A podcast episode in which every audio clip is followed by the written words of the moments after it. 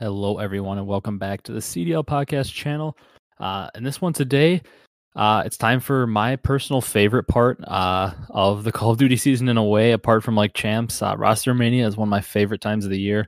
Uh, it's kind of funny because it's not even gameplay at all, which you'd think would be the favorite part. Uh, but the offseason brings so many crazy rumors and stories and what ifs and hearing all these rosters and kind of fantasizing about what this roster could do and this roster could do is like one of the most exciting parts of the year to me. Um, I love it. So now that we have almost all the rosters rumored, even one confirmed, uh, it's kind of time to discuss that. But before we get into any news uh, or roster leaks, Kyle, how you doing today? Oh, I'm doing fantastic today. Um, just really excited to talk about these rosters. I feel like uh, you know, there's a lot of uh, a lot of great ones here. Um, I don't really know if there's many weak ones to be honest. Uh, I know, I know. so, so yeah, I mean, this this will be my uh my second full roster mania as being like a full fledged uh competitive COD fan, but you know, so uh still kind of getting used to the the swing of things and the leaks and everything, but uh I'm I'm excited. Yeah, hundred percent. I'm super excited too. Um, one other quick plug before we get started. This episode may be on Spotify. Kyle and I are currently kind of in the works um, of getting the whole anchor thing set up and getting it on Spotify with the the right audio files and stuff. So if you're listening on Spotify, uh, welcome in. Um, this obviously isn't our first episode ever recording, but it could be the first one uh, on Spotify. So uh, Kyle and I are just two um, CDL fans, no affiliation with the league, but we like to make uh, podcasts giving our opinions on matches, uh, rosters, and everything uh, around the CDL. So uh, drop a follow if you're on there, as well as if uh, if you're on YouTube. Um, subscribe to the channel. We're always releasing a bunch of CDL content. Um, but enough plugs. Uh, enough intro. Time to get right into some news. We're gonna kick it off with just a couple little news pieces um, before we get into the whole. The whole episode is gonna be spent talking rosters uh, and where we think they could go, because um, that's the important thing here. Um, but we'll just spend a couple minutes here on some news. Uh, first piece. Crim on the flank, kind of talking to Zooma, opening up a little bit. Uh, that's why we love Crim. He's always transparent and he's funny when he does it. Um, but he kind of talked about a little more serious topics. Um, obviously a bunch of people on Twitter and stuff are talking about the whole wedding thing. We decided we're not going to get into that because that's that's personal business. We don't really um, know enough about their personal lives to speculate on anything like that. Um, but he did mention something about the Dallas roster. Uh, somebody on Reddit said something to like him that was like, "There's no way that Shotzzy and uh, Illy both wanted him dropped after winning a championship and stuff together." And he just commented, "LOL." Kind of making it seem like Shotzzy and Illy kind of pushed him out instead of the merger being the full reason that he may be off the team. It sounds like even if the merger didn't happen, maybe they wanted him off. Uh, so I guess Kyle, your thoughts on um, maybe Crim having another bad relationship with former teammates, which uh, kind of seems to be the trend um, after his last few teams.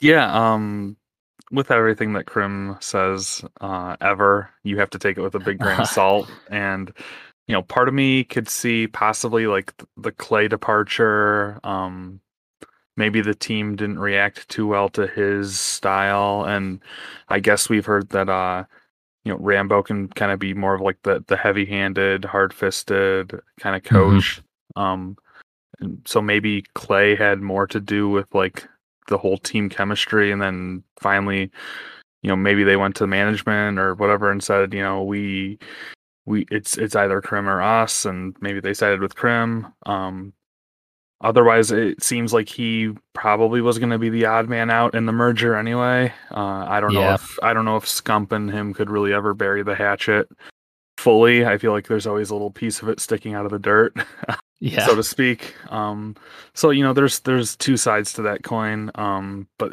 those are just my impressions. Uh, what what about you? What do you think? I think like it's almost like something we see in uh like sports as well. Like i don't want to compare crim to like michael jordan but if you watch the last dance and stuff it's like michael jordan had a very intense way um, of getting to teammates and leading them and it rubs some people the wrong way and uh, i'm not going to say crim is as intense as michael jordan um, in his competing style but i think he's pretty intense and demands a lot from his teammates and if he's maybe not getting that or doesn't feel that he's getting that same intensity i think he'll yell at you and kind of like get on you a little bit and with younger players like and Shotzzy, I think uh, this is all speculation, obviously, but I think there's maybe a chance that that didn't rub them the right way or something. After a couple years of it, they were a little bit sick of it. And we heard the stories about Crim taking lots of smoke breaks um, during scrims and stuff, and maybe torching some time.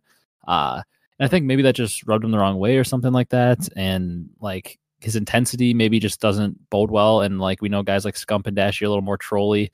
Uh, so maybe the idea of those two being able to team with them um, and have a little more fun while practicing uh, was something that intrigued them. I just think it's maybe a kind of an old guard versus new guard, younger players still wanting to have some fun while competing, um, and then an older player just like knowing what it takes to win and really wanting his way. And I think Crim is pretty stubborn for anything I've seen. If it's he's kind of a my way or the highway kind of guy, it seems like. So I think maybe it's just um, a clashing of philosophies in a way.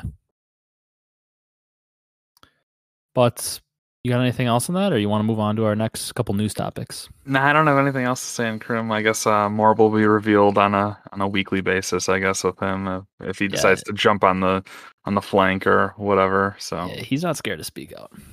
Um, next topic we want to touch on though, not as specifically involved uh, with the CDL, but could have some implications. Uh, Tatman and Dr. Lupo, obviously two of the biggest names in gaming entertainment streaming. Um, both switched from Twitch over to YouTube in like consecutive days, kind of. Um, obviously, Tim, arguably the biggest streamer uh, on the planet right now, and Lupo is not far behind.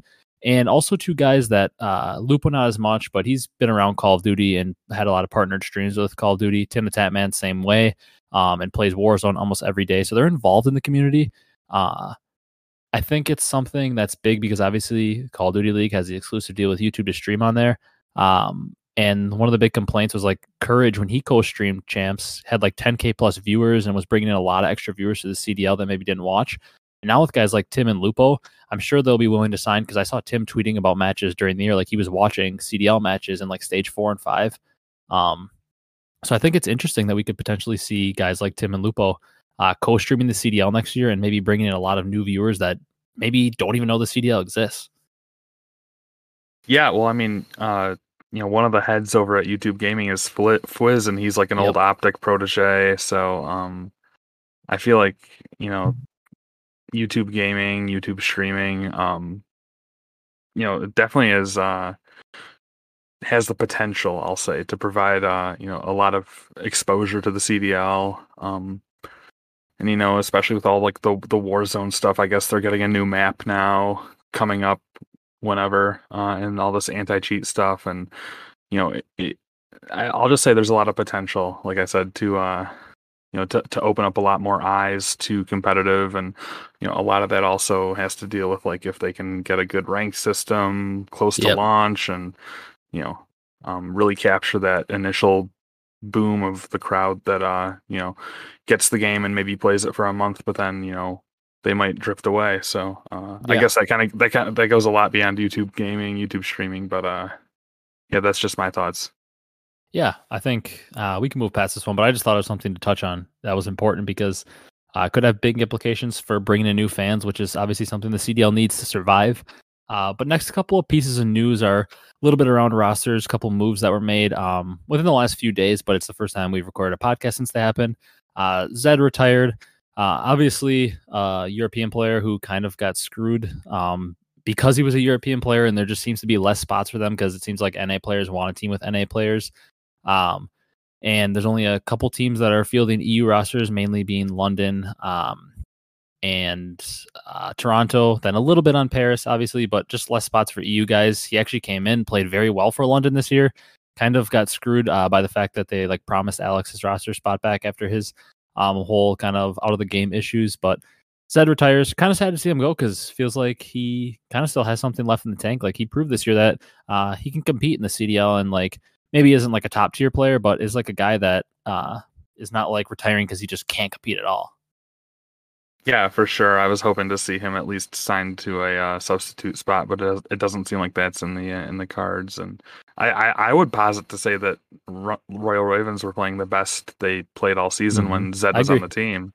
Um, and you know all of this like it seems like uh, Dylan Cott and Alex are like pretty much retired or like they're not going to get a spot and they're having some like off the off the game issues and stuff. So it seemed like Zed really like stepped in there and uh you know, he played really well. He put up some good numbers from what I remember. I think back in like the early stages, I I'd have to go back and check, but I'm not really that interested in going back to check. But but yeah, I mean, uh, especially with the, the lack of EU presence in the CDL, yeah. just just kind of a you know not like I'm not you know all down apocalyptic about it, but like it, it's unfortunate.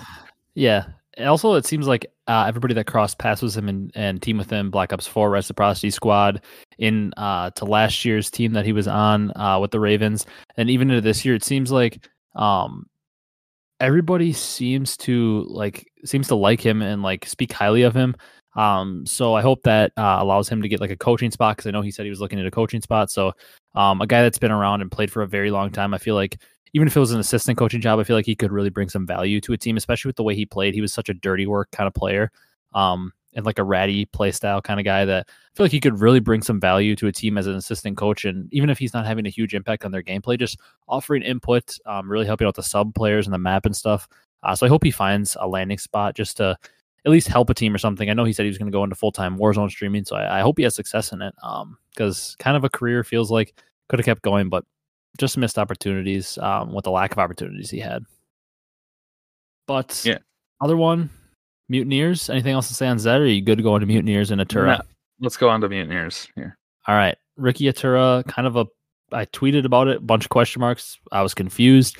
Seems like, um, from what everybody in the community says, great coach. Um, he's also a super likable guy. Every time he's in the the CDL videos doing the drafts, uh, he seems like a pretty fun, nice guy. Um, but he's just randomly dropped for the guy that he like brought on to be his assistant. Kind of feels like a stab in the back situation, but who knows? Um, he's a free agent coach now, I guess. Uh, I would like to believe he'll probably get picked up as a head coach, but just kind of a puzzling move here for Mutineers, and we'll get into them a little more lately uh, later. Um, and they just seem to be having kind of a puzzling, confusing offseason overall. Yeah, I mean, I feel like we'll touch on them uh, later, but yeah, just kind of a an odd decision to uh, to get rid of him. Um, not really sure what their long term plans are for this, ne- even just this next title, but yeah, just a yeah. puzzling move. And the one thing I want to say on him too uh, is interesting to me that they're like getting rid of him. I know like maybe their success uh, hasn't been the best, but they won multiple events in Modern Warfare uh, and were able to make playoffs. Granted, this year that might not have been as much of a feat, but they were still at least competitive. Uh, and if there's one thing on his track record, I don't know if he's fully doing the scouting um, or if it's more of Ogre 2 being the GM, but I'm I have to believe he played some part in it. And they scouted up a lot of young players. Like they picked up Skyz out of Black Ops 4, and people didn't maybe think he was as good. They thought maybe he was kind of a stat pattern a little bit, and Skyz proved to them right that he was a great player. Um, they bring Fero out of Challengers, who was one of the best players. They bring Owakening, basically discover him when everybody thought he was an onliner and maybe cheating, uh, and he's a beast. Uh, now they pick up a guy like Yeez. We'll see if he's good. They bring in Neptune, and whatever your thoughts on Neptune are, he's a now a staple player. He's going to be a starter. So like they find a lot of talent, and I have to believe he had a part in that. So just a weird move, a weird move to get rid of him. Um, but what other news we got? We got Revan, uh, being dropped from NYSL, another coach, another just puzzling move. A guy that a lot of people say is maybe the best coach. Uh, for a long time, people have been saying that because he knows the game so well, and he's dropped. Um, another odd one. Do you have any thoughts on this one? Not so much. I mean, I feel like with uh with the roster that's rumored for them, we'll get into that. Um, I, I'm just not sure. Uh, you know, maybe what Clay wants to do. Uh, maybe he has a guy he wants to bring in. Maybe that's why he got dropped. I don't. Know. I'm not sure. Yeah, yeah, I can see that. All right, last piece of news before we dive into rosters. Uh, we don't want to spend too much time on this because we both discussed a little bit. We don't know obviously a lot about the game, but Vanguard kind of got to talk about it because it's the hot new thing. Um, Tim the Tatman was uh, streaming some of the gameplay to over hundred thousand people for the like content creator uh, early access, which is just absurd. He's destroying the CDL's viewership on his one stream, but um, the game I will say I'll give a couple positives and negatives, and then you can kind of echo or um, kind of give a differing opinion if you have one on it. But I'll say we don't know too much. I don't want to speculate too much. Um, we saw the 24 v 24. I don't have too much thoughts on that. I'm not a big ground war person. Um, I did see like Simp, Envoy, a lot of the pros were just dominating. So it's interesting to see that insane skill gap between pros and content creators. But the one thing I'll say is I watched, I believe it was TST, Team Summertime, Hitch and those boys play uh, like a 6v6 uh, match. And one thing I'll say about World War II games when I hear them, um, I just get kind of down thinking the maps are just gonna be grayscale, gray, brown, black. We're only gonna have like dark colors, and the maps are gonna be depressing. Um, but the one map I saw them play on, they were playing on like a jungly type map, and there was flowers, like kind of vibrant, colorful, with like running water on the map, and like it actually was pretty colorful and good looking, three lane, clean, uh, and that seems to be a theme that a lot of people that played it are saying is they're three lane traditional maps with traditional spawns, uh, and everything is clean. So like if we're to believe that, with and it also has quiet footsteps, so like a couple positives to take away. I don't want to be too like negative on this podcast. There are definitely some negatives. Um, but I will say, colorful maps. Uh, people are saying that the map design is pretty good from what they're seeing, better than um, maps on launch in the past. And there's 16 of them, so a little bit of positives that we're hearing about Vanguard, which seemed like it was only negatives uh, leading up this whole year.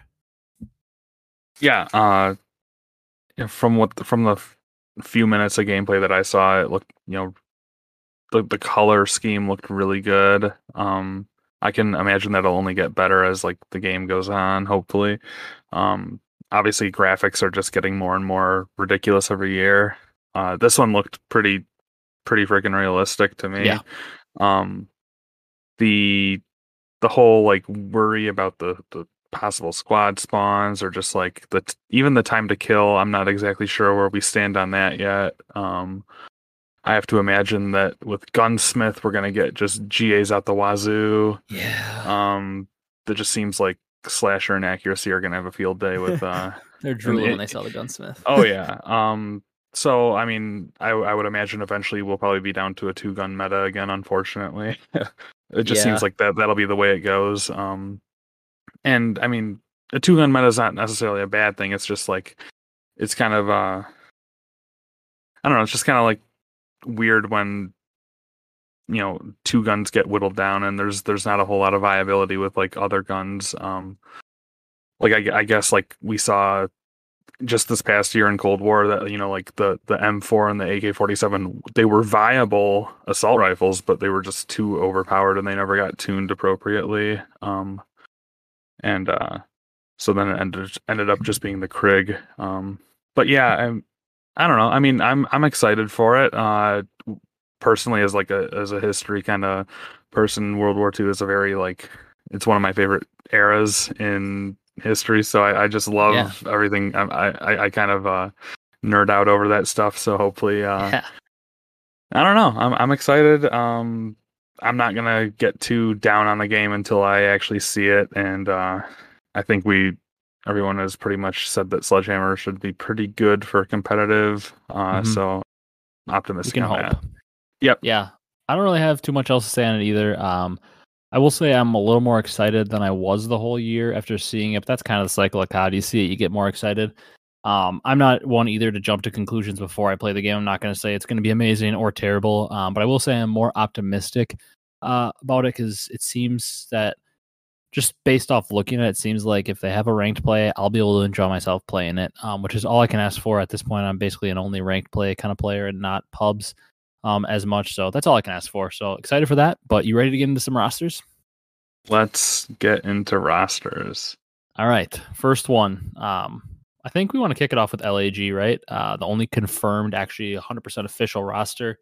Um, and that is Slasher, uh, Gunless, Hook, and ASIM. Obviously, some pretty clear roles here. Um, we kind of listed some subs for some of the teams that potentially have one. Uh, obviously, they don't really have one uh, listed yet. But what do you think about this roster? I'll let you go first on this one. Yeah, uh, I don't. Know. This is like a really. This is a uh, a hard reset on the path that LAG was on for the last two years with uh, you know, their underperform. I mean, severe underperforming rosters of uh, Modern Warfare and Cold War. So I'm really excited that they actually went out and uh, seemingly, you know, spent a little bit of money this time around. Uh, not not to say that you know this past roster didn't require some uh, additional money, but uh, you know, you get you get a, a firm leader like Slasher, you get a, a top. I would say a top four. Uh, Flex and Gunless, and then you get Hook, who kind of you know had a off and on year. Uh, stage one, he was like hands down one of the best players. Um, and then he kind of had this falling out with Dallas, and then got benched and unbenched from LAT, and that whole drama. And then Asim, who's who was really a shining star of that uh, NYSL squad, uh, really had a bounce back year from uh, you know his Modern Warfare season with Rokkr. Uh, he had kind of shown some flashes even beforehand in uh, BO4, and then I feel like he's just been on a continual rise uh, these past few years, and uh, you know I, I could really see this team doing some damage. Um, but you know, just with with the with the uh, the level of competition in the league, uh, you know, you would probably expect them to to be a, a uh, consistent, you know, top five team. Uh, I would yeah. say, but uh, just full full of potential. I mean, they could even go out and win a major, it, it, assuming we stay on the same format. Mm-hmm.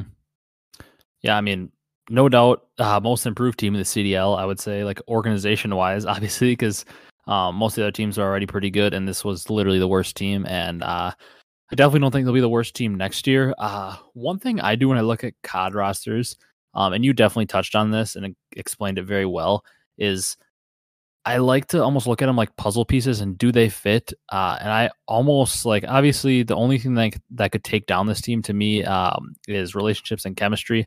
Uh, we know Slasher and Gunless had a lot of success in, in the other World War II title uh, on Sledgehammer together, um, but the team kind of blew up at the end of the year because they just stopped getting along.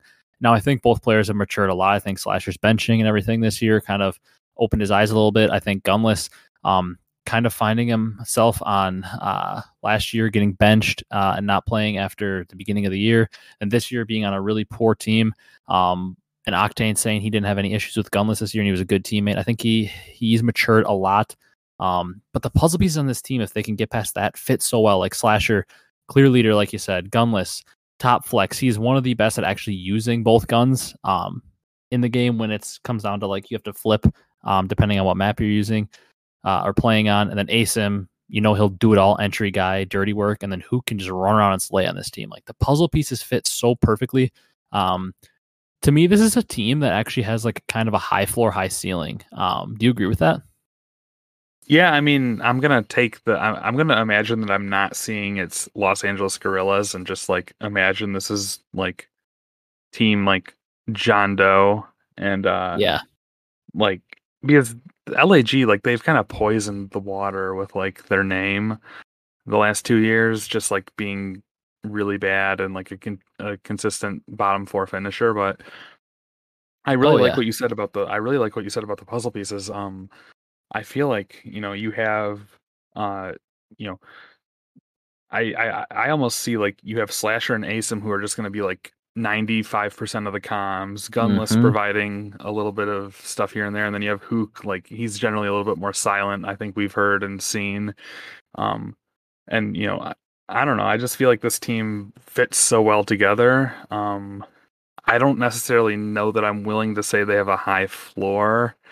Um, yeah. Just because I, I could see this team possibly struggling. Who knows? And like we haven't, we don't know what the game plays like. We don't know how this team, you know, kind of kind of fits the mold. Um, but you know, it seems like I, I really like what they've done. Uh, you know, these pieces they're probably the best four guys to pick up from like the the, the quote unquote free agent market. Mm-hmm. Uh, so I, am really excited to see this team. I, I'm, I'm, gonna I'm gonna be a big fan of the the Guerrillas if they start playing well. I am too, and it's also like this is gonna be the first time in CDL history when the Guerrillas, uh, you see they're the next matchup and you don't want to turn it off. Like that's literally how it's been the last couple years. Like the Guerrillas are boring because you know they're gonna lose, and they always lose, and they don't even keep matches close. And now that's completely changed. And I don't know. The only reason I would say they have a high floor, but I agree they are one of the most likely teams to blow up um, and maybe not get along. But I just feel like they're just so talented, and like if this is a game like the last World War II title, um, and the almost every four v four title we've ever seen besides last year, uh, where you actually have to switch between AR on some maps, sub on some maps. Um, I'm almost willing to put Gunless as the number one flex at that. The only people I think, um, like just looking down the list of the teams we have listed here, the only people I think that can compete with him at that are maybe Kenny, Cammy and maybe Priestahh. Those are the only three that can even make a run at the number one flex. Um, if they actually have to switch between maps, because he was untouchable in World War II, switching between weapons. That's why Rise was winning uh, multiple tournaments because he was untouchable. And like you, you mentioned something too as well about comms, and I think comms are some of the things you don't think about when you're forming, uh, when you're looking at rosters, because like we're not inside the comms, we don't exactly know what they're like, but you kind of know from reputations which players are good communicators, um, which is something that maybe the next team we're going to talk about, we'll talk about how they might struggle with this. But when you're trying to say that Gunless is probably the third best communicator on a team, uh, you've got a lot going right in the communications department because Gunless could be an IGL if he wanted to. He's very good with the comms uh, and really knows the game well. So I thought when you brought that up, um, that's one thing that kind of stuck out to me that I didn't think of until you mentioned it. Is Gunless is arguably the third best communicator on their team, and that is scary because he is like one of the best communicators, probably the best flex communicator, maybe. Um, and he really knows what's going on in the map. So I'm I'm I'm super super excited for this team. Um, as are you, I think. Yeah, I mean, one last thought I'll give is like I can see this team being like you know they're going to be grinders. Like, yep, you have like you have some perfectionists and slasher and gunless. Like, they're not going to get off of like they're not going to get off the PC for the day unless they know that they've got it right. And this like, team is out for redemption. I yeah, mean, like, I mean, these yeah, are rejects almost. Right. There's a lot of like there's a lot of good story arcs with the per with the uh with the four players and um I w- I wouldn't necessarily say that like Asim is a reject. I mean, I guess he kind of just got the short end of the stick, like like kind of yeah. with uh, with this NYSL squad that we'll talk about in a sec. But like, yeah, um, and then like I, I guess like the whole Seattle squad went their own way as well. Um, yeah, but then you know Slasher getting uh, you know benched for Octane apparently. Uh, just yeah, I mean a lot of a lot of you know big chips on their shoulders. Uh, I'm I'm really excited. Yeah, it's like it is a lot of chips on the shoulders. I mean, Slasher thought he found his permanent home on the Thieves, um, gets dropped. Gunless kind of goes from a couple years ago being a top player on top teams to kind of bouncing around and not being able to find his footing. Um, Hook, obviously, just a whirlwind of a year after winning a, a, championship, and Asim feels like he found a home as a potential franchise player, and because of relationship issues in the team, um, gets dropped. It's just like a bunch of players that I think have a lot to prove, and I think we're going to see some passion on the stage when they're playing. Hopefully, on land with a crowd. Um, I think we're going to see some passion. But you want to move on to this next team that's um, going to get a lot of people fired up, probably. yeah. Um, so I guess this uh, Dallas OG squad, we got Dashy, Scump, Illy, Shotzzy. What are your initial thoughts here?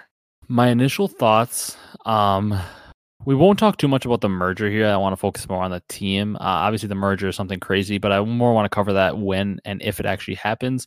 Um, and obviously, from this point on, we're going to be talking about all rumor rosters. These are not 100% confirmed for uh, you guys listening. But if this is the roster, um, the Dashy, uh, Illy, Scump, and Shotzzy, uh, I like it. Uh, I can definitely see ways where it could it could falter. Obviously, no clear IGL, um, no clear like established leader because like you got your veteran and Scump, but he's never uh, been known to be like a full com IGL guy. Um, not a bad communicator, but not like the direct the troops guy.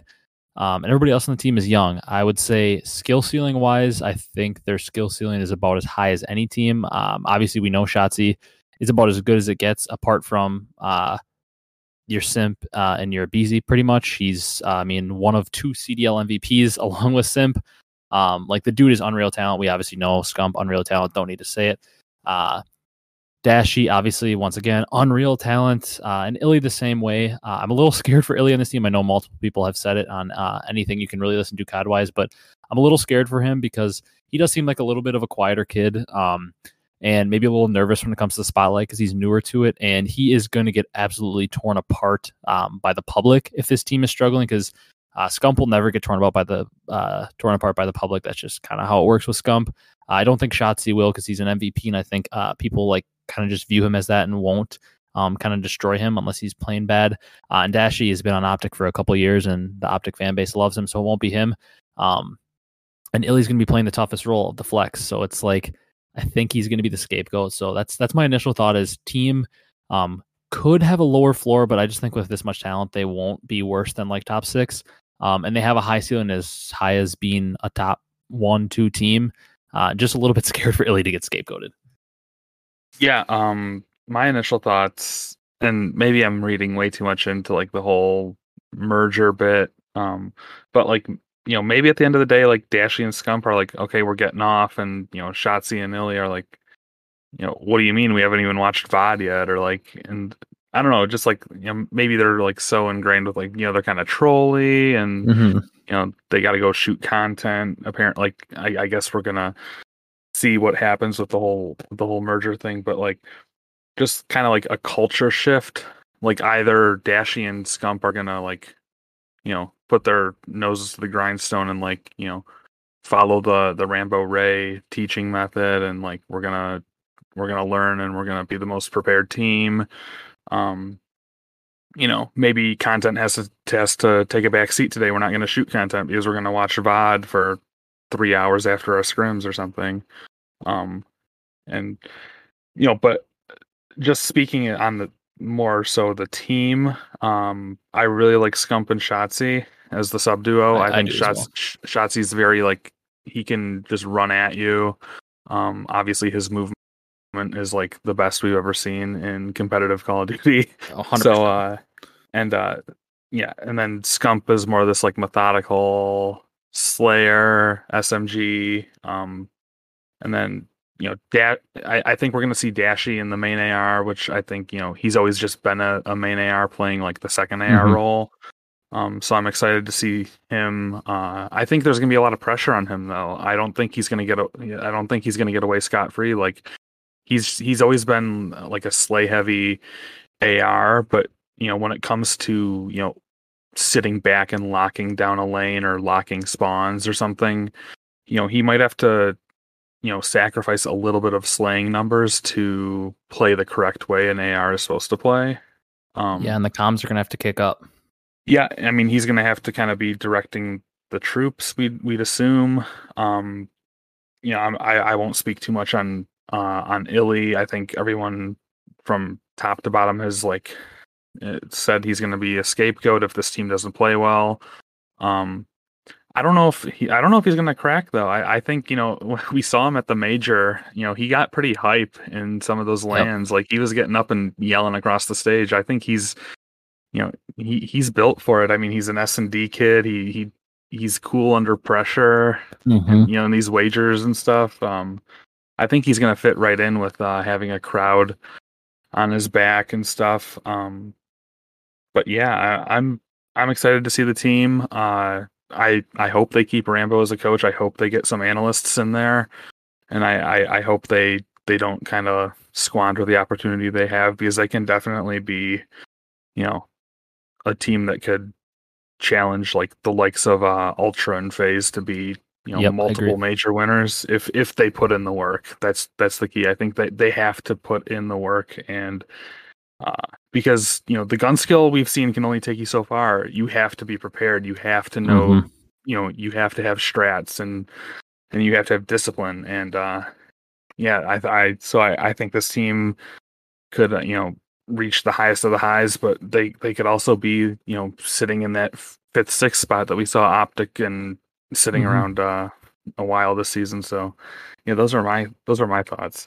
I also I kind of hope they keep Sender, um, not as the head coach, more of an assistant coach, because I think having a guy who coached two of the players for, for a year and then having Rambo who coached his players for like a couple years, I think maybe they can have a meeting of the minds kind of they know each other's players well and then kind of bring that knowledge together and kind of talk like outside the game without even the players maybe knowing about it and kind of like go over things and like maybe offer different perspectives on what works well for those players um, especially in the beginning to help the merger go easier so there's not as much like bumps in the road um, i've been hearing a lot of people think that this team obviously has a high ceiling because i don't think anybody can deny with the skill talent um, that they have an insanely high ceiling but i've been hearing a lot of people think that they could be a bottom four team um, because maybe the comms will be so bad i just don't see that as um, a thing at all, especially with like Legion probably not having a great roster and the one slot unknown.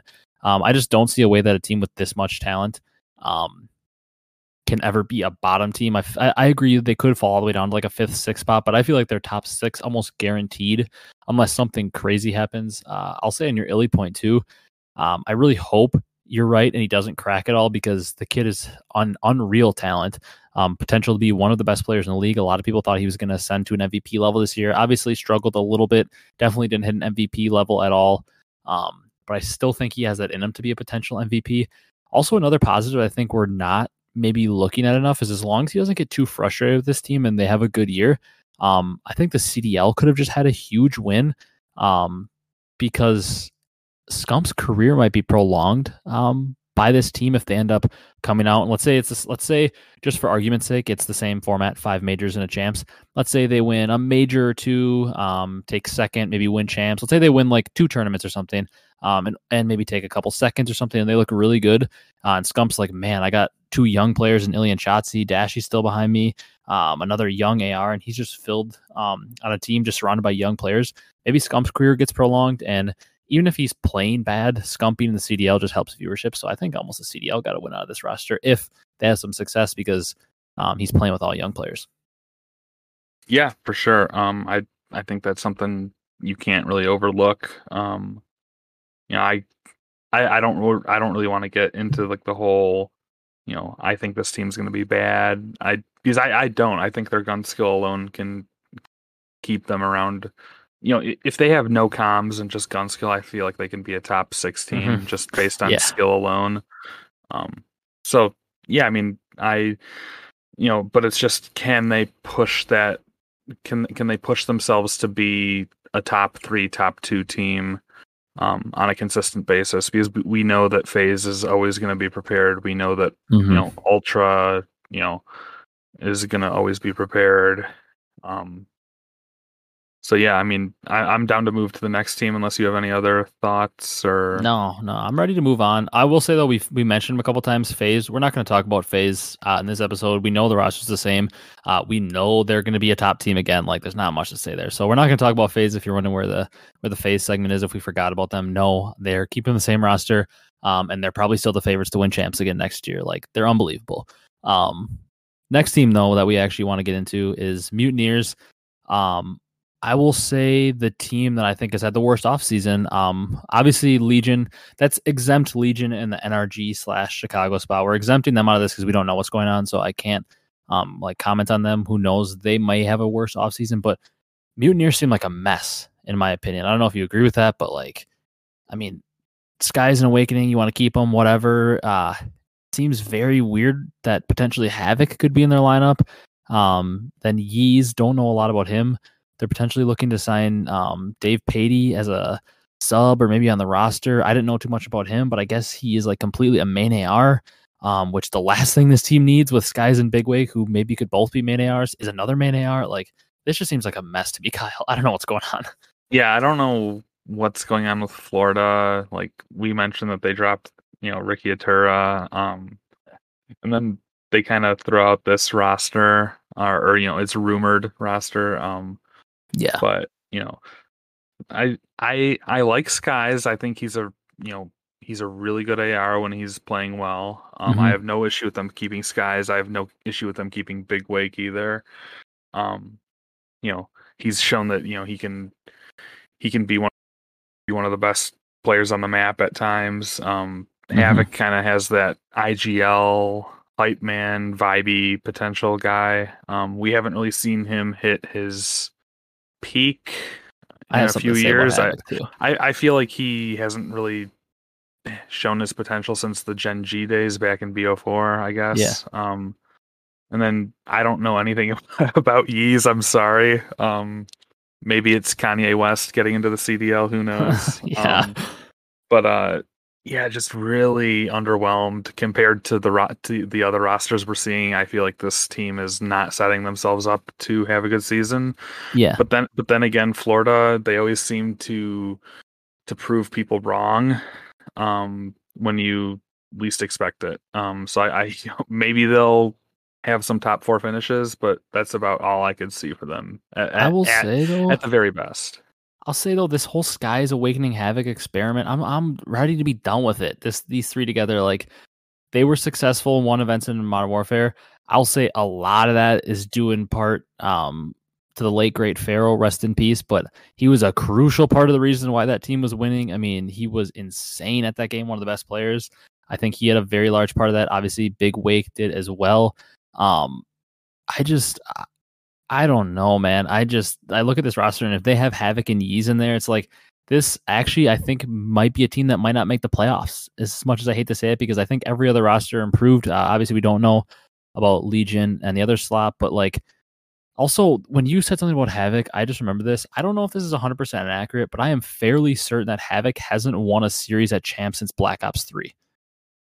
I don't know if this is 100 percent accurate, but I know they didn't win one at IW. He didn't qualify for World War II.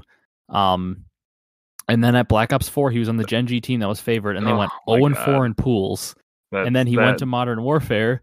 They got beat um and instantly uh on Florida, and then this year they got beat instantly. I don't think he's won a series of champs since Black Ops 3 when he finished like top 12 or something, which is just ridiculous. Like and I know like Nameless talked about teaming with him at IW. Um, and he said something kind of happened um, where he's like, I don't know, maybe Havoc was nervous or he like turns into a different player at champs. But I mean, granted, he hasn't had the best situation, so he got to cut him a little slack. But like, he hasn't won a series at champs since Black Ops 3, if I'm thinking of that right. Or if he has, it's been very, very few, maybe one or two. Like, is that not just like scream like time for a change to you? Yeah, I mean, I, I really like what you said about like this whole experiment with uh, Skyz Wake and Havoc. Uh, it's probably time to end it. Um, and you know, I, I feel like all of like the uh, like the best of three pod and uh, you know, the flank when they were all doing their like predictions or like you know who who do we think can go where. I feel like all those were a lot better for Florida than what we're actually seeing now. Um, yeah. And like like, I I, I is feel like gonna be that much better than Neptune? Like you're banking if you're keeping this roster, you're banking on Yeez being like a hundred times better than Neptune, or you're just gonna be the eighth best team again. Right. I mean, I feel like I mean, I even feel like they could have at least got gone out and got a few people that like at least are names with followings. Like, why not just go offer Prestinni back or like you know, or or get apathy apathy or somebody Yeah. like I don't I don't know. I mean, I just just to just to switch it up a little bit. Um, mean, I'm not Hook was a Um, big rumor here too. Hook or go get Envoy or uh, yeah. I don't know. I mean, this is the Halo player Oh. landing spot with Ogre 2 as the GM. I, I can't believe that they went to reach out to Hook. And now we did see the rumors. I don't know if you saw this or not, but Ogre 2, uh, I believe it's his wife. I don't want to say that wrong. Wife, girlfriend, significant other, also tweeted something um, about like making fun of people saying just go get Vivid. Um, like maybe Florida has money issues that they can't get them or they don't want to pay the buyout or something. So that could be a factor here too, is maybe they've been trying to get players, but money might be tight or they just haven't been able to acquire them or they decide to go other places. So that could be playing a factor, but still. Uh, yeah, I, I I don't claim to know anything about the uh about the contract situations or everything. You know, since it's all kept, uh, you know, the books are closed. We don't know Mhm. uh what the, what you know how much people are making. I I did see one tweet, and this is kind of getting off on a sidebar, but it said like the um like Call of Duty like pay, way overpays compared to what their Mhm, revenue I is. saw that. Um, a little concerning there, but I, I guess that's that's neither here nor there. Um, but yeah, I mean, just as far as like money maybe being tight, um, I don't know. Uh, but you know, regardless, uh, needless to say, like you're not gonna make money if you're not playing good Call of Duty. So you know, maybe there's some like there, there's some cost benefit stuff there. I also just don't understand the whole like Davpadie. We almost didn't even touch on that either. Is like he's the guy you're going to sign as your extra sub. If this is true, like you've already got a guy like Big Wake who most people are saying needs to be a main AR at this point. Like they need to try him as a main AR on another franchise, split those two up. Um, and obviously you're never going to bench this guy. He's like your franchise player, one of the top ARs, like year in and year out. Like why, if people just keep talking about how much talent there is in challengers with subs, I mean, you've got a guy like Saints um, who we know can play at the pro level because he's been doing it for 10 years. Like he's sitting out there and probably be a cheap contract. Pentagram, everybody wants to talk about as this top sub in challengers. Um, you've got all these guys sitting out there. Um, even like Spart, he plays flex slash sub. Like you've got all these guys sitting out there in challengers that have played at the pro level and been good at the pro level. And it's like, I'd much rather have you take a shot on one of them and like throw them in because like if they're gonna like take Havoc out and put Davpadie in there, what are you gonna move Big Wake to sub uh, when everybody's saying he's an AR? Just I'm just upset with Florida because I feel like they have so much talent and they're such a likable org with all the memes they post and they're willing to poke fun at everybody else. Like Yeah, I, I- just like them. They they bring a little spice to the league that they're kind of edgy and it's just I, I'm just upset with them. I'm ready to move on to the next team. yeah, yeah. Let's uh let's go on. So next team we got up is the Los Angeles Thieves, Hundred Thieves. So rumored roster is to be Octane, Kenny, Envoy, and Drazah. yeah. Any uh what any initial thoughts there? Um, my initial thoughts. Uh, another team uh, with potential to be a top four, top three, top two, top one, could win events, another event winning potential team. I will say it's early in the year, so you're excited about all the rosters. And to me personally, a lot of these rosters are all exciting and I think have potential um, to be playoff teams, really, except Mutineers right now. Like all the other rosters, like I'm not going to say they're guaranteed playoff teams, but I think they have a better shot. Like Seattle has a better shot than last year, obviously, London, all those guys. But this is a roster to me that is like, if they're not top four, something went just insanely wrong that I did not foresee because you've got a guy like Octane, um, could be the number one AR. Kenny can make a run for the number one flex spot. Um, Envoy can make a run. I mean, he was an MVP contender. He was in the MVP voting in the first season. Um, we know he can be a really good sub. Drazah seems like the sky's the limit for him, and hopefully this is his first like consistent pro team he's going to be on to really like settle in. Uh, weird thing about this team though, I still think they'd be better off if Kenny would just commit to being a sub with Envoy and Drazah was allowed to run the flex because I just feel like that would fit them better. But I don't think that's how it's going to work. I think Kenny's going to continue to run the flex. Still, Kenny has not has as much success in the game since he kind of ran the basically do it all Maddox. But really, in World War II, when he won back to back events using the sub, like I'd love to see him on the sub. And that's I think that's one great thing about this team is it seems like you can make a new honeymoon period in your team when you swap roles. So if things aren't going well, they can always flip Droz and Kenny around and like switch their roles and that'll work. But I mean, to me, this team is another team that I believe has a high floor. Um, I don't think there's just like the Optic team, uh, the Optic Dallas team. I don't think there's much of a way that this team is not in the top six at a minimum. Um, I just think they're a team like kind of looking at the rumored rosters to me. I see like FaZe, um, Optic, LA Thieves and kind of like Toronto up there is like my four with maybe LAG kind of fringing on that five and maybe like New York. I just I really think this team is is going to be a top four team with a high floor. Yeah, I mean we got I mean I guess for uh two years now we've uh we've kind of known that Octane was going to find his way back to you know to Nadeshot and 100 Thieves one way or the other. Um so he he got his wish um, he's playing with Kenny, who you know he he says is like one of his favorite teammates ever in uh in the competitive scene. Uh, then we got Drazah, who's kind of he's kind of cemented himself in that organization. He's proven himself for two years now. Uh, you know, he came into that OGLA roster, um, and played really well. And then he, by all means, he played he played his role, you know, really well this year, this past season. Um, so I think it was more of an instance where like they realized that he was too valuable to let go or to like to think about moving off. Um, and then they brought an envoy who you know got uh, bumped from that uh, from the uh, alleged Dallas Optic merger. Um, and you know we we kind of saw Envoy have like you know he has his he definitely has his own play style. Like he's not a uh he's not a very like in your face yep. smg he likes to play like the pinch the flank uh off angles. He likes to take his time doing things i guess. Um so yeah i mean definitely would like like i i do agree. I would like to see him and kenny run the uh the smgs here Maybe it's just because uh, it's Kenny on a World War II game, and uh, yeah. potentially have the uh, the PPSH or whatever the the meta SMG ends up being. Um, but yeah, uh, I would, I definitely think this team has potential to win events. Um, you know, I I love Octane to death, but you know if they start sh- if they struggle, is you know he's not gonna have anyone. He's he, he doesn't have anywhere to run now. It's kind of like no. I mean, it's kind of like a uh, like shit or get off the pot situation with him now. Like, uh, uh yep. Like he's he's got to perform. Uh, he's got a he's he's back on his darling team. Uh, and you know, I I feel like him more than anyone else wants to play well. Uh, he's not. I don't know if he's going to tolerate. Uh, you know, too many too much uh you know subpar performances from his standard, but uh you know the league is so stacked that you know you, you don't get any matches off.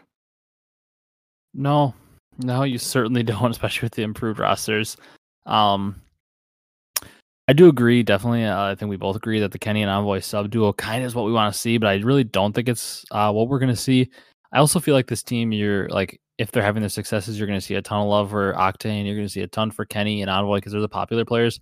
But I kind of want to give a shout to Drazah, even for just like the last um two years and earning his way on this team. Talk about like a cool like story of like a come up um kind of out of nowhere. He like people think he's like a young cracked guy. I believe he's like 22 or 23. Like he came into the league, got his like first real shot. His name used to be Hazard. Uh, he changes it, spells it backwards, and names himself Drazah. Um, and it's like he's a new player. People are willing to pick him up. Um, so Call of Duty players out there, just change your name. Maybe people will be willing to pick you up. Um, because clearly he had the skill to do it, and it's just like a good story of perseverance and hard work. As he stayed ready, stayed grinding challengers, and gets his chance uh, to get called up onto the main roster with OGLA, like you said. Plays very well, um, and then kind of gets a kick to the gut. And they're like, you know, you played really well at champs, but we're actually going to throw you on the bench uh, to start Cold War. Um, and then shout out to him again. He just keeps grinding, finds his way back onto the roster, and makes himself basically undeniable. Like you could not deny him a roster spot because of how well he played. Just honestly a super cool story. Um, and also, I think an underrated thing for this team too that could really help the CDL another way is uh, this LAT team is going to be awesome for content. I mean, Envoy's been trained in the Hecz wing uh, for content the last couple years. Now he gets to train with Nadeshot. Talk about a free education and content. Um, and then you've got a guy like Kenny, who he knows great. Octane has been creating the content like crazy. Uh, and Drazah, every time he's in a 100 Thieves video, LA Thieves video, he's great on camera, really entertaining. Like this team is going to make a run at the Dallas slash OG um, squad to become one of the most popular teams in the CDL. And I'm all for it. Also, yeah. the rivalry, the rivalry. Envoy is now on Nate Nadeshot's team, gets to play Optic. Like that's oh, that's gonna bring some storylines. So good. Um, I'm I'm just excited for this team. Yeah. Uh, one note: uh, Drazah is twenty. Um, twenty. Okay. Just just look that up. But yeah, I mean, still, uh, I I, I think I kind of said it. I'm I'm really impressed with the come up that he's had. Like he said, uh, and uh, yeah, he, just he could have easily given up with getting kicked when you feel like you'd earned a spot and you get kicked to challengers again. It's like he could have given up, but good perseverance from him. Honestly, it's just it's something they they all they say in the COD scene tippable. I'll tip it to Drazah for this one.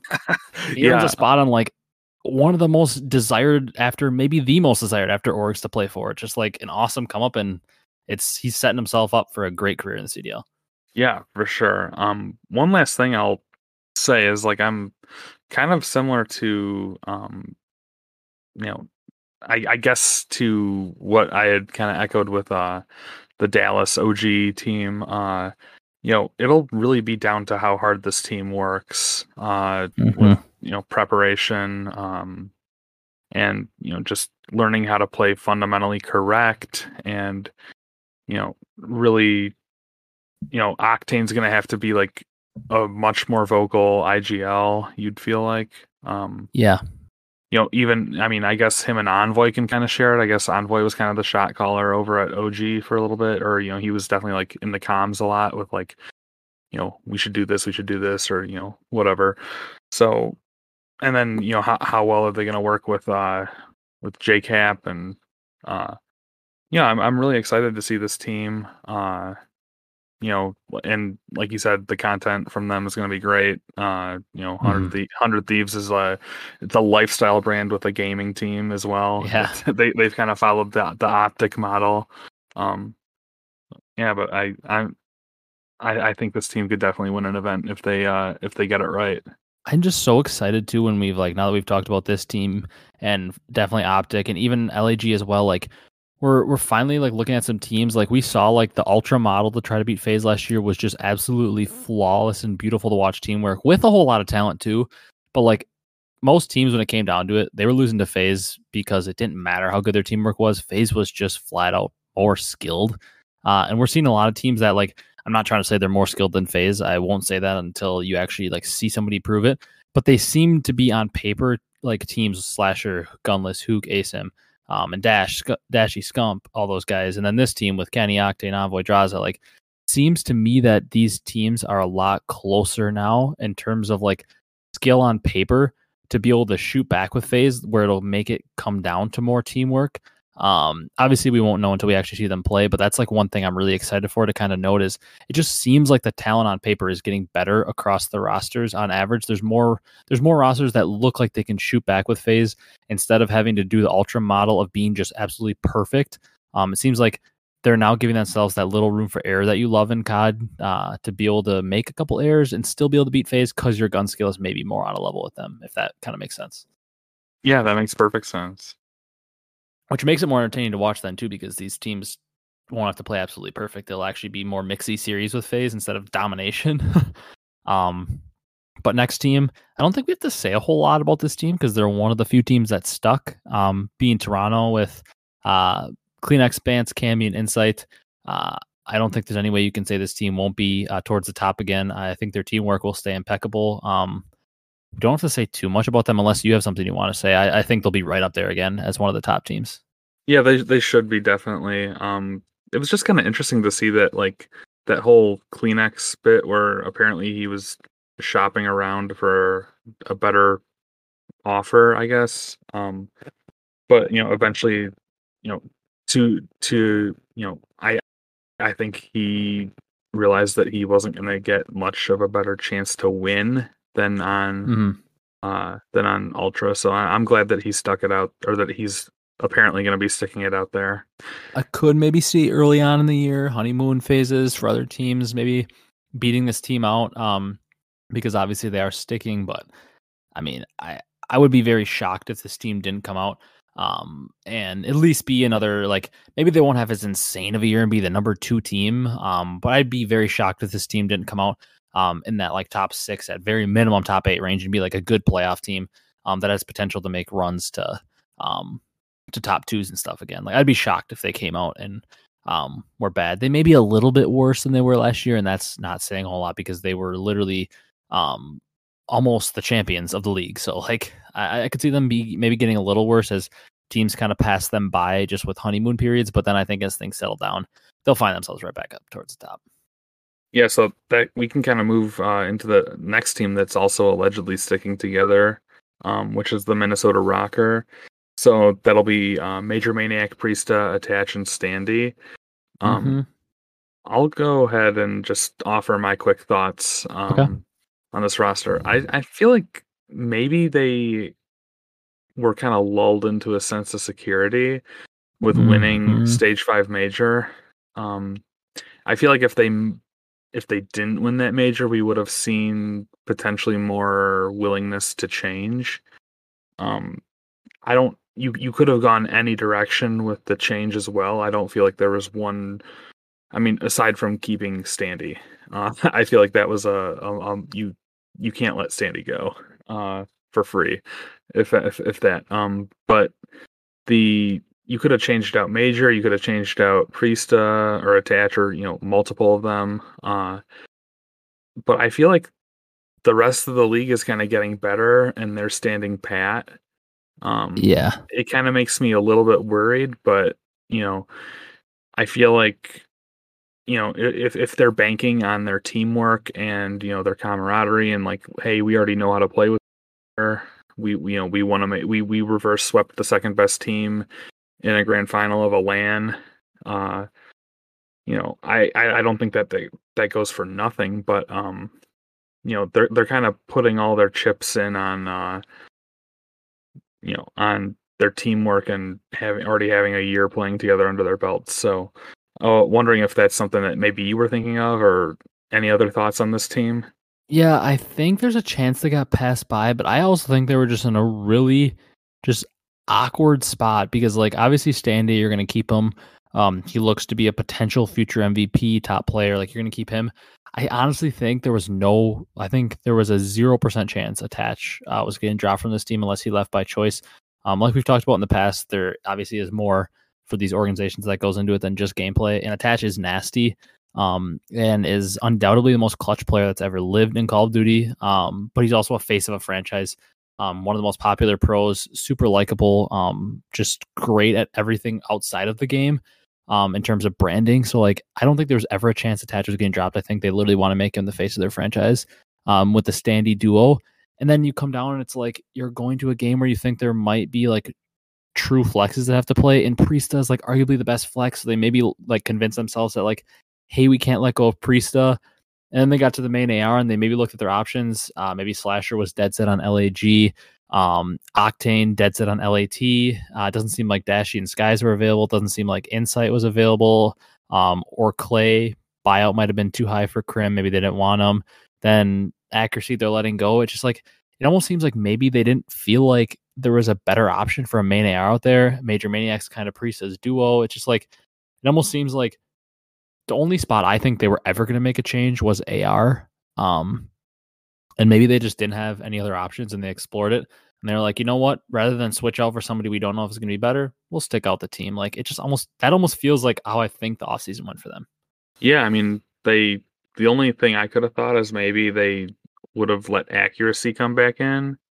Yeah. Um, because you know, accuracy's, you know, I guess he kind of had his come up in World War II, or you know, it was a, it was a standout game for him. Yeah, so I mean, game. I, I I don't know if you put much stock into you know who had a be- better you know World War II game, but um, I do just think it one matters a little bit because Yeah. it, it is the same developer and like uh like one thing obviously you didn't see it this year but like Treyarch John was a real thing like John was unreal on Black Ops 3 and 4 um Mhm. Treyarch Scump is a real thing I mean he's been pretty much unreal in every game but he was like extra good like it seems like there are certain players uh, that seem to play better on certain titles like made by certain developers so you can put a little stock into it but yeah it just it just feels like this team like they have a lot of players like Priestahh, Attach, and Standy who are like top at their position in certain games.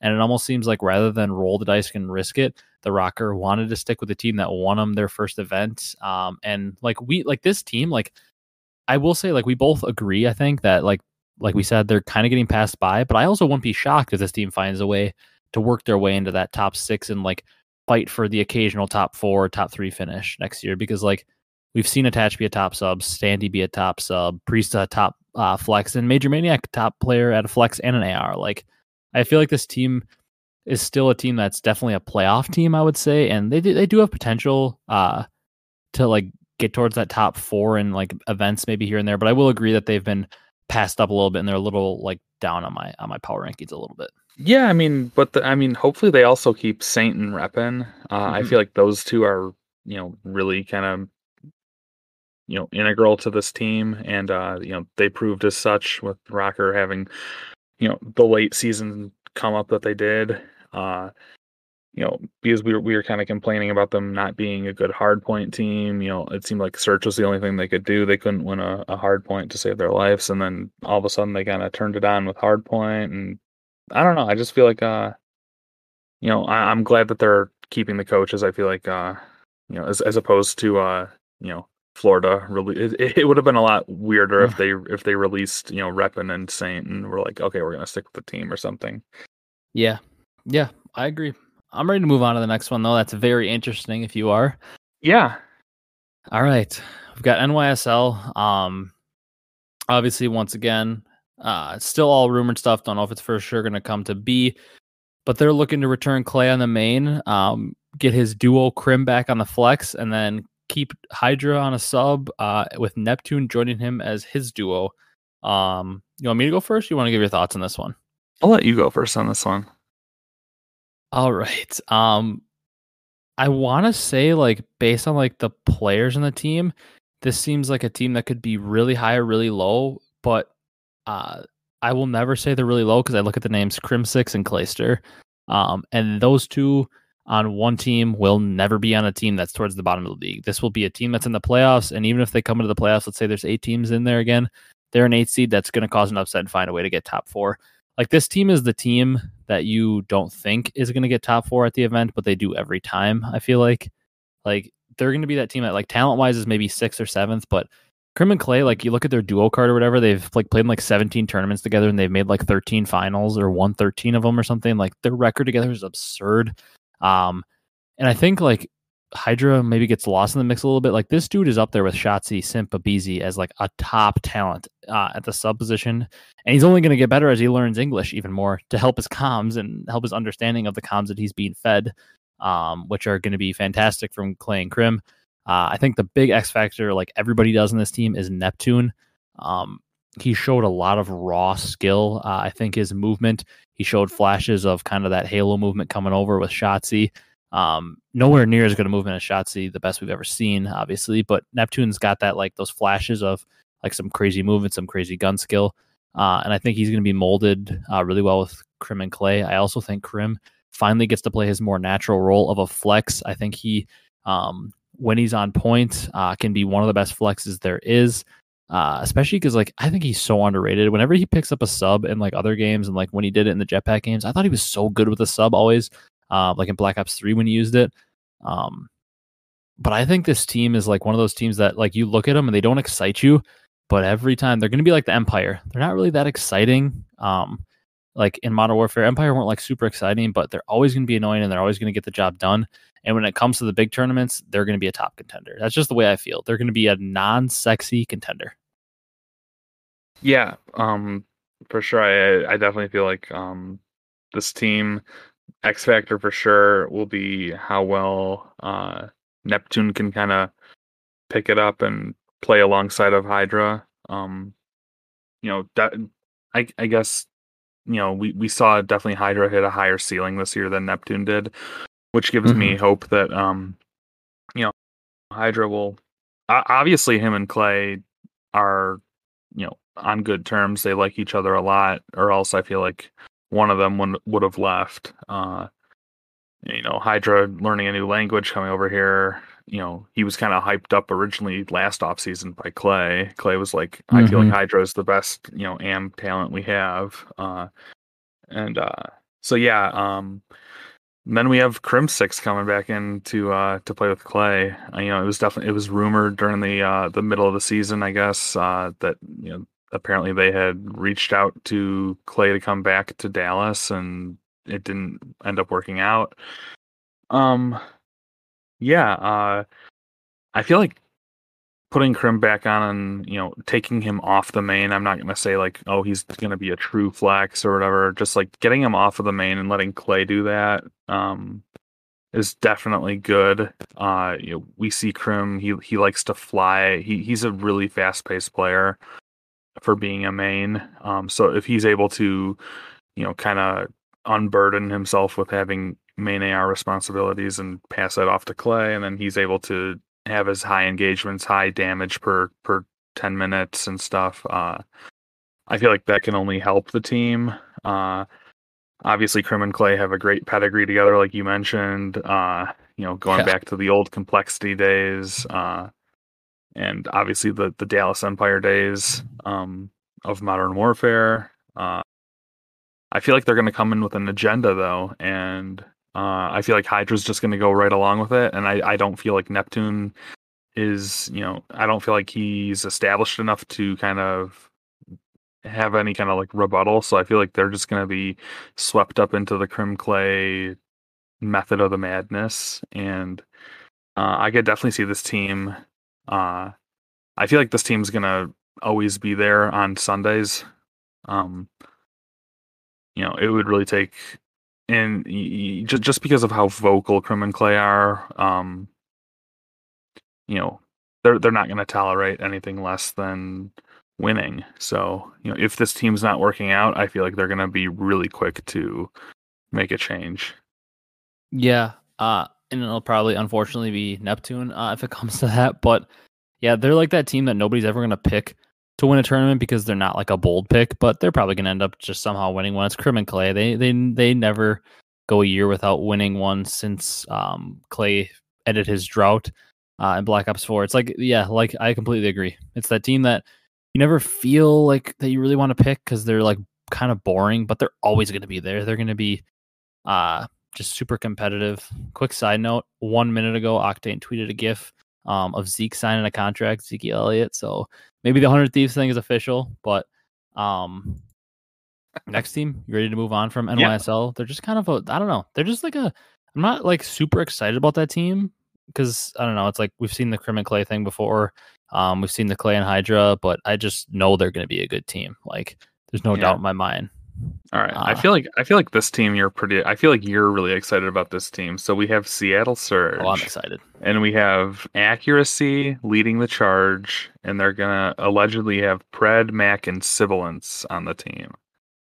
Okay. Um I'll let you take the reins on this one. Uh you seem to be you seem to be pretty passionate about this one. I don't know that I'm like necessarily super excited about like this specific roster. I'm just excited about the fact that I think this is going to be the most competitive Seattle team. And with the fact that we're saying this is, I mean, there's no doubt this is going to be the most competitive LAG team. Um, and we think every other team in the league is like at least going to be as competitive. Like I'm talking like um like OpTic slash Dallas, uh, and then like we think Mutineers will at least stay competitive with Skyz and Owakening. We think Thieves got better, Toronto's the same, Rokkr's the same, Subliners same if not better. Um, London's getting better. Now we see Seattle. So like that's London, LAG, Seattle, three teams that didn't make the playoffs. And who the hell knows what's going on with Paris? They're probably going to be the bottom team again. But Seattle, London, LAG, three teams that sucked last year, weren't competitive. I think they're all going to be competitive now, which is more why I'm really excited because I think this Seattle team is actually like they may still end up finishing 11th, but they're going to do it in a way where they can just cause crazy upsets. Actually, instead of just losing every game, they might just end up being 10th or 11th just because the CDL is just gotten that much better with how much talent is on all of these teams because um, we kind of like weeded out some of the like lower talent this year, and it seems like they the lower talent that we've seen kind of stick around for years seems to finally be gone um, off a lot of these rosters. So like now this team, like you've got accuracy, like you said, um, one of the best at directing troops. So I like that he's on this team.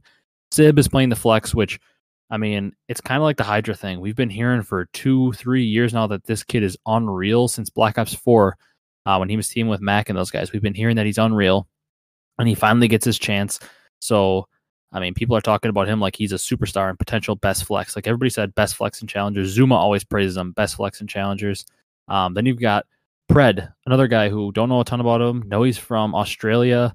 Um, and apparently this kid is like they're talking about him like Hydra. Uh, like he's insanely talented. And we know Mac is extremely talented. And I think Mac is such an aggressive player. I think he had the most 40 kill games in the league last year. Super aggressive player.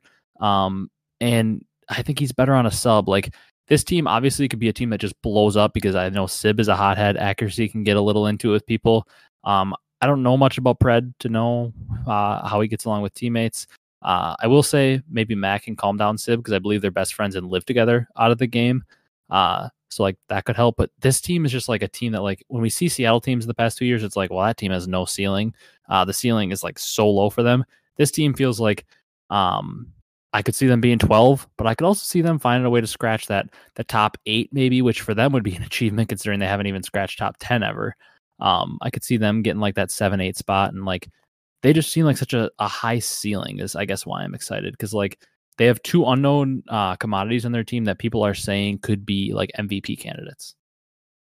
Yeah, for sure. I'm I'm excited to see Pred and Sib. Uh, you know, two guys we've heard about for a few years that have just been kind of, you know, grinding the passion pit of challengers. Um, Pred being from APAC region is makes it a lot more interesting. Um, I don't think we had one single APAC player in the in the league last year. Um, and then Modern Warfare, we had the legion of uh, Louqa, Shockz, and uh, Denz, I believe, were the three APAC players. Um, so yeah, I'm I'm I'm excited to see how this team works. Uh, I'm excited to see accuracy leading a team. I feel like, you know, he'll be able to ideally, hopefully, mold this team into how he wants to play the game. Uh, and obviously, we saw Mac have a great, uh, you know, he's he's played great for the last two years. Um, you know, he really, like you said, he had those forty, he had, he had the most forty kill games in uh, in Cold War. Um, playing that flex role. Uh, I don't exactly know how you know what they're to end up finding what the meta is and how Mac's to slot into that. Um, but yeah, I, I think this team could possibly you know sniff uh you know assuming that we're going with like the the, the two groups and uh you know the five matches to kind of seed out i i could see them potentially getting into winners once or twice um if if they yeah. happen to if they happen to win a few matches or cause a few upsets um but yeah, I mean, I unfortunately I don't see this team competing with like the upper echelon. No, uh, just just based on skill. But uh, you know, I, I'm I'm excited to see Seattle Surge, you know, taking a chance and going a different route, and you know, yeah. not just like reverting to signing like Assault and Silly and mm-hmm. those guys, like people like that that you know have kind of just been lingering in the league. Uh, so yeah, but I don't really have much else to say, but, but uh, just excited to see this yeah, team as well those last couple points you made are exactly why I'm like so hyped about this team. Is like like you said, I could see Seattle making winners bracket a couple times,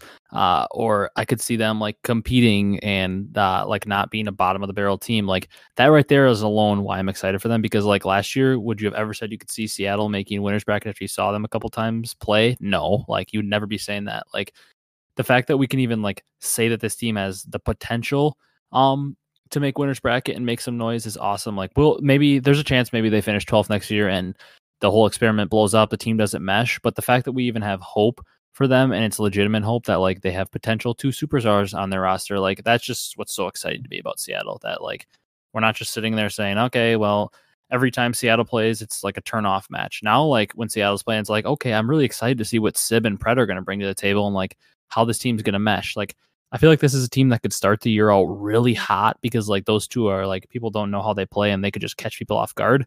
Uh, and then maybe they'll slow down, but uh, I agree. Just I'm just excited for this team because like the average skill of a team went up with them actually deciding to invest in some young talent uh, that could be potential superstars. I would say. Yeah. Uh, you know, it, if if nothing else, they're taking a chance on you know players that you know should be in the league, I guess. Uh, with yeah, rather than like you with, said, recycling. yeah, yeah, yeah, exactly. So you know maybe Pred will come in and you know be a cracked out sub, and you know he'll be we'll be talking about him maybe like we talked about Standy this year. You know, coming in and you know just kind of setting the league on fire and. You know, maybe he'll be a hot commodity in the next roster mania. Who I hope he is who, because who knows? he can put APAC on the map and help us get some more APAC players, in which I know the fan base over there is crazy, so that'd be awesome for the CDL too to just get some more representation from more countries. Yeah. So you want to hit this last uh, rumored team here? Last rumored team, another one I'm really excited for. I don't know how excited you are for this one, but I'm really excited for it. Oh, London I'm, Royal Ravens. I'm super excited. All right, you want to go first on this one? Uh, you want? Yeah, I'll, I'll I'll go ahead. Um, okay. So rumored team here, we got Zero, Afro, Gizmo, and Nasty. Um, so I guess we we we they kind of cut everybody except for Afro. Um, so we kind of knew that they were going to be kind of building around him. Uh, it was kind of rumored that Nasty and Zero were going to come in. We didn't know who that fourth player was going to be. Uh, apparently, it's going to be Gizmo. I remember some people saying it was going to be possibly Harry um, coming in. But uh, regardless, this is the team that's rumored. Uh, yeah, I'm I'm excited to see Zero finally come back in the league. To be honest, uh, you know, he had that whole visa issue, and then I, I think Ravens ended up dropping him, probably just to yeah. clean up clean probably just to clean up the books a little bit because they were still paying him, and he wasn't able to get to the states. So, um, you know, whatever, business is business, I guess. Um, but yeah, uh, really excited to see how Afro and uh and Nasty play uh, as a sub duo. Uh, I'm, you know, we we saw, you know, in in the brief flashes from Afro this year, I, he didn't get to play too many. He didn't get to play too deep in the uh, in any of the, you know, in any of the majors, unfortunately, because they would get you know eliminated in losers uh, pretty quickly. But you know, I feel like he could be a top ten sub talent in the league this year. Uh, mm-hmm. And really help to put this EU team on the map. Uh, you know, Ravens had that in Modern Warfare. They had a top four run that you know you predicted, but nobody else did, and yeah. uh, and then they kind of fell out. I mean, what in Cold War they didn't win a series until like stage two, maybe. um, it was just yeah. you know they they were down horrendous um to start, and then you know they were bringing they were bringing in Parasite and uh PaulEhx and stuff. So who knows how this team, you know, where this team's gonna fall. Um, I could definitely see them being, you know, sniffing around that like seven, eight spot to get into playoffs at the end of the year. Um, but you know, I could. De- who knows? Maybe they could upset a few teams along the way, and you know, kind of be in that six-ish range, maybe. Um, mm-hmm. But you know, as far as the EU talent goes, I'm excited to see. Uh, you know some of these players get in, and you know hopefully hopefully they play well enough so uh, you know kind of puts them on the map a little bit more especially with the I mean I, I I know you know they're on the map when we had the CWL but you know now CDL kind of severely restricted the amount of you know talent we can get into the league so um just hoping that they that they're able to play pretty well. Yeah I got a little bit of a, a little more fiery fiery stuff to say about this team. Um I'm not going to go out and say they're going to be like a top four team or anything, but I think they're going to be a team that catches everyone off guard because I feel like um, they're obviously a lot less established with guys like Nasty and Gizmo who have really never um, played at the pro level. Uh, I feel like everybody else is pretty much, besides like Pred and Sib on a lot of these teams, like everybody we've seen at the pro level in some shape or form, and like we know what they can do, and players kind of know uh, their play style. Um, I'm gonna go on a limb and, say I think Afro could be a top five sub I think he can go as high as top five. I mean, it's pretty hard to crack that top five when you've got um, like Shotzzy, BZ Simp, or like Shuins. You've got guys like Standy and CleanX and Envoy and Drazah, and there's a lot of guys up there. Hydra. Um, there's a lot of guys up there. Uh, but I really think um, that Afro, Afro, like going into this year, I'll, I'll say something is one of my favorite players to watch. He just like that match at champs and just watching towards the end of the year. I was just like, ah, God, can this guy get a good team? And if you know anything about me from previous podcasts and stuff, Zero is one of my other favorite players. I think Zero is one of the most versatile players. He's awesome to have on a team because he's an amazing main AR and he's also an amazing flex. And I think he's going to slot in perfectly because from what I know about Gizmo, I believe he's like fully a main. And I think Zero is going to plot like slot in kind of as a perfect flex that can also kind of help Gizmo along as a main because he's played uh, the main AR spot so much. Um, to me, it just comes down to Gizmo, really, because from what we've heard, Nasty is absolutely insane at Call of Duty. The dude is like the best EU Challengers player two years running. Um, Afro, like I said, I think he has top five sub talent. He's like my favorite player going into this year. Like if I'm like how people were on Illey last year calling him the MVP, I'm in on Afro like that. Like Afro is my player to watch. Like I think he's gonna surprise so many people. I think people think he's good, but I still think people are even underrating how much talent this kid has. Like we're talking about Pred as the next guy, Hydra, and all these guys, Standy. I think Afro is up there. He just didn't have the team, and now I think with this team, he potentially gets it. Um, a team that can at least like win some matches and not start in losers every time. Um, and I think this London team is going to shock some people. They're going to play with a ton of passion, like these EU teams always do. And I think I think Afro is going to set the world on fire this year. Yeah, I mean, dude, could you imagine if uh if Afro and this team's playing well and somehow we get to get to a LAN in London or like in the UK? Like by ch- like maybe a, on the off chance that like it actually happens. I mean, an ultra versus this team final in in London. I mean, that would we, be absurd. We, we, can't ask for too much, but maybe maybe we can uh get a LAN over in the in Europe. Uh, because I, I, I know these uh these ownership groups that are you know based in Paris and uh in the UK. You know they they must be begging to get you know some some attention over there. Uh, you know, based on what the league was supposed to be, and then I obviously we had everything with the uh the pandemics, but uh. I mean, if if if Afro is a top five sub, this team could definitely make like, you know, a top four run.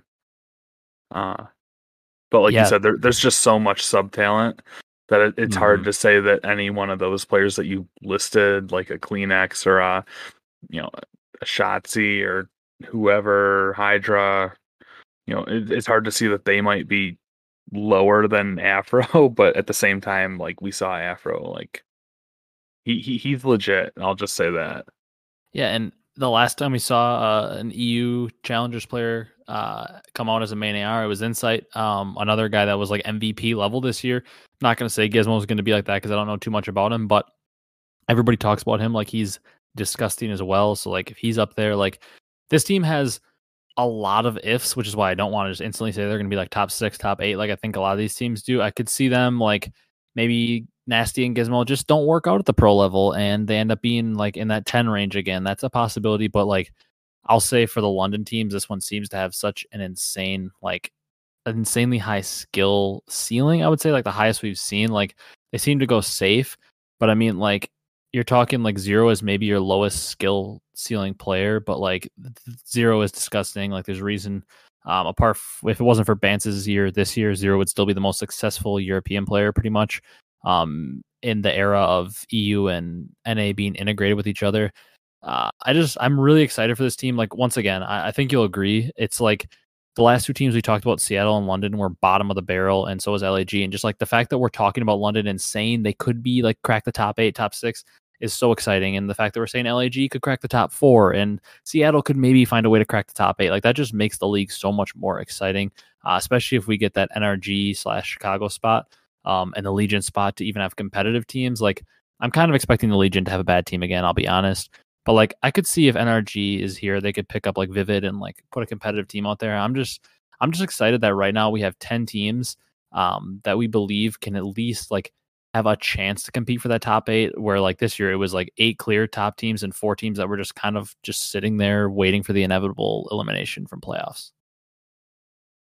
Yeah, I mean, if we can get any kind of shakeup to the established order of the league, I feel like that's just like it makes for so much more talking points instead of just recycling like, oh well, we have uh you know Dallas FaZe and Ultra top three, Dallas FaZe Ultra top three. Uh, you know, maybe if we can throw one of these uh one of these teams in there uh on a Sunday, you know, it just makes it more exciting, honestly. And uh, you know, we we try and be pretty unbiased on this show but uh, yeah, I mean, I would like to see some uh some new teams in the mix. Uh, yeah, yeah. I, I, would, I would love to see just a, a complete shakeup and um just like I don't want to sit here for the last month of the season again and know who's in the playoffs and still have to watch the teams that aren't in play.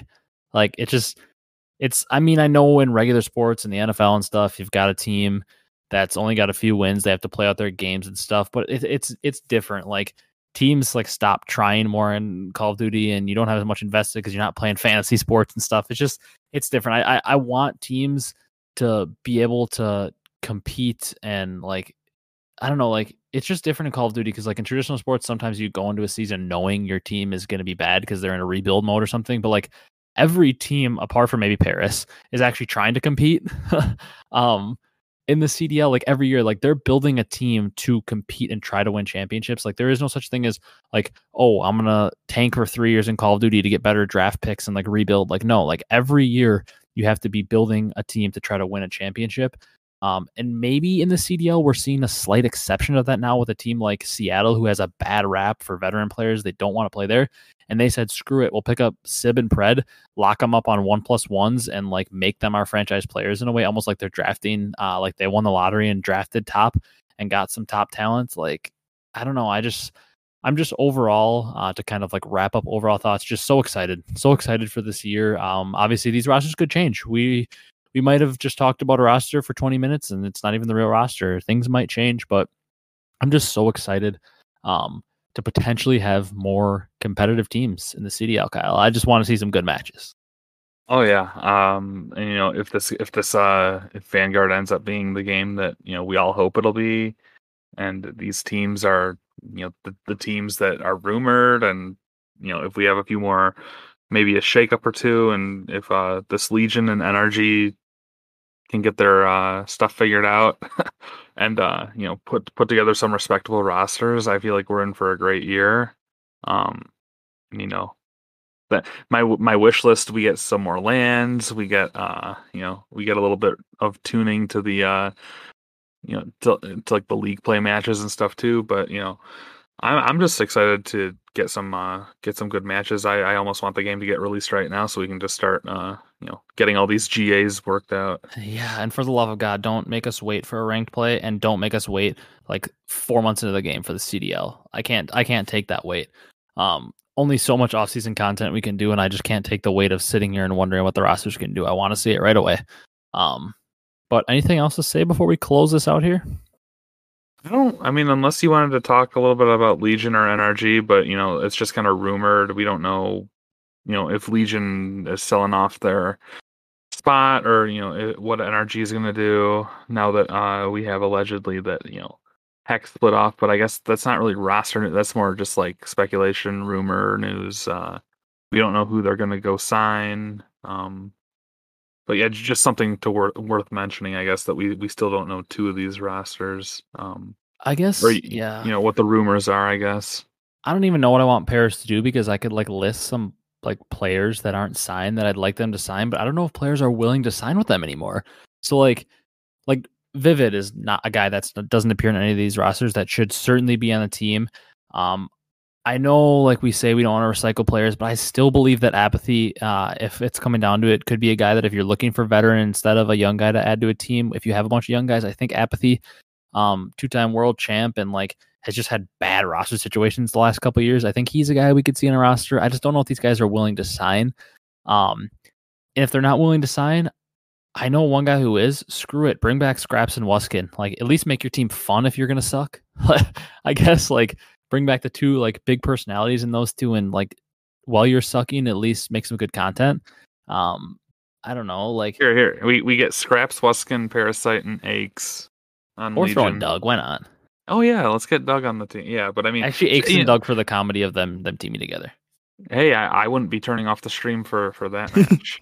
I mean, Yeah, I mean- and, and- hey, if you can if you can draw views to your team, I think you're winning. Uh, especially for them because they haven't gotten a single view since the CDL started.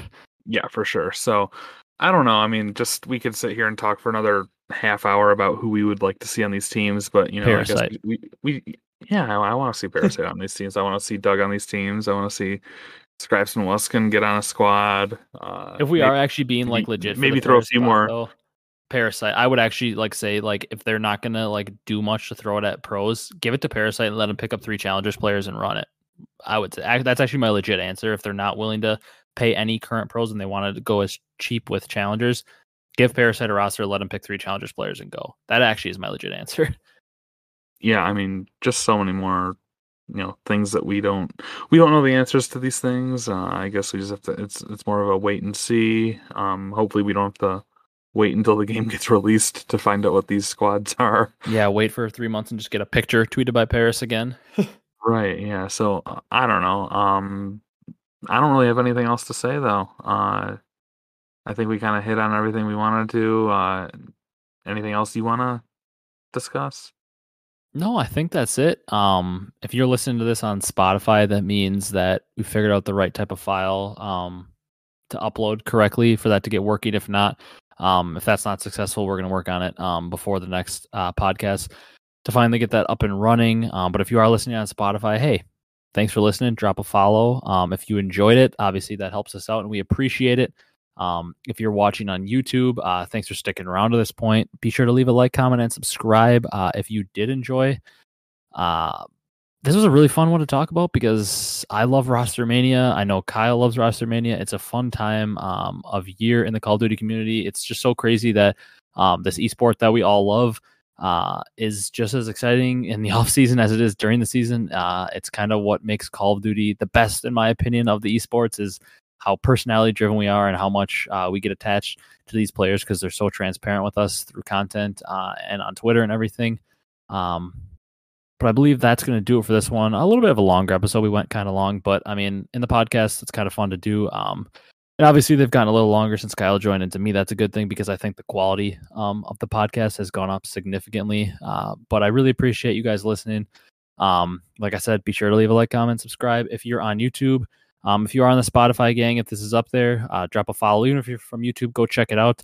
Um, but I thank you guys all so much for watching and listening, and we'll see you in the next one uh, with hopefully some more confirmed rosters. Thanks for watching, guys, and we'll see you later.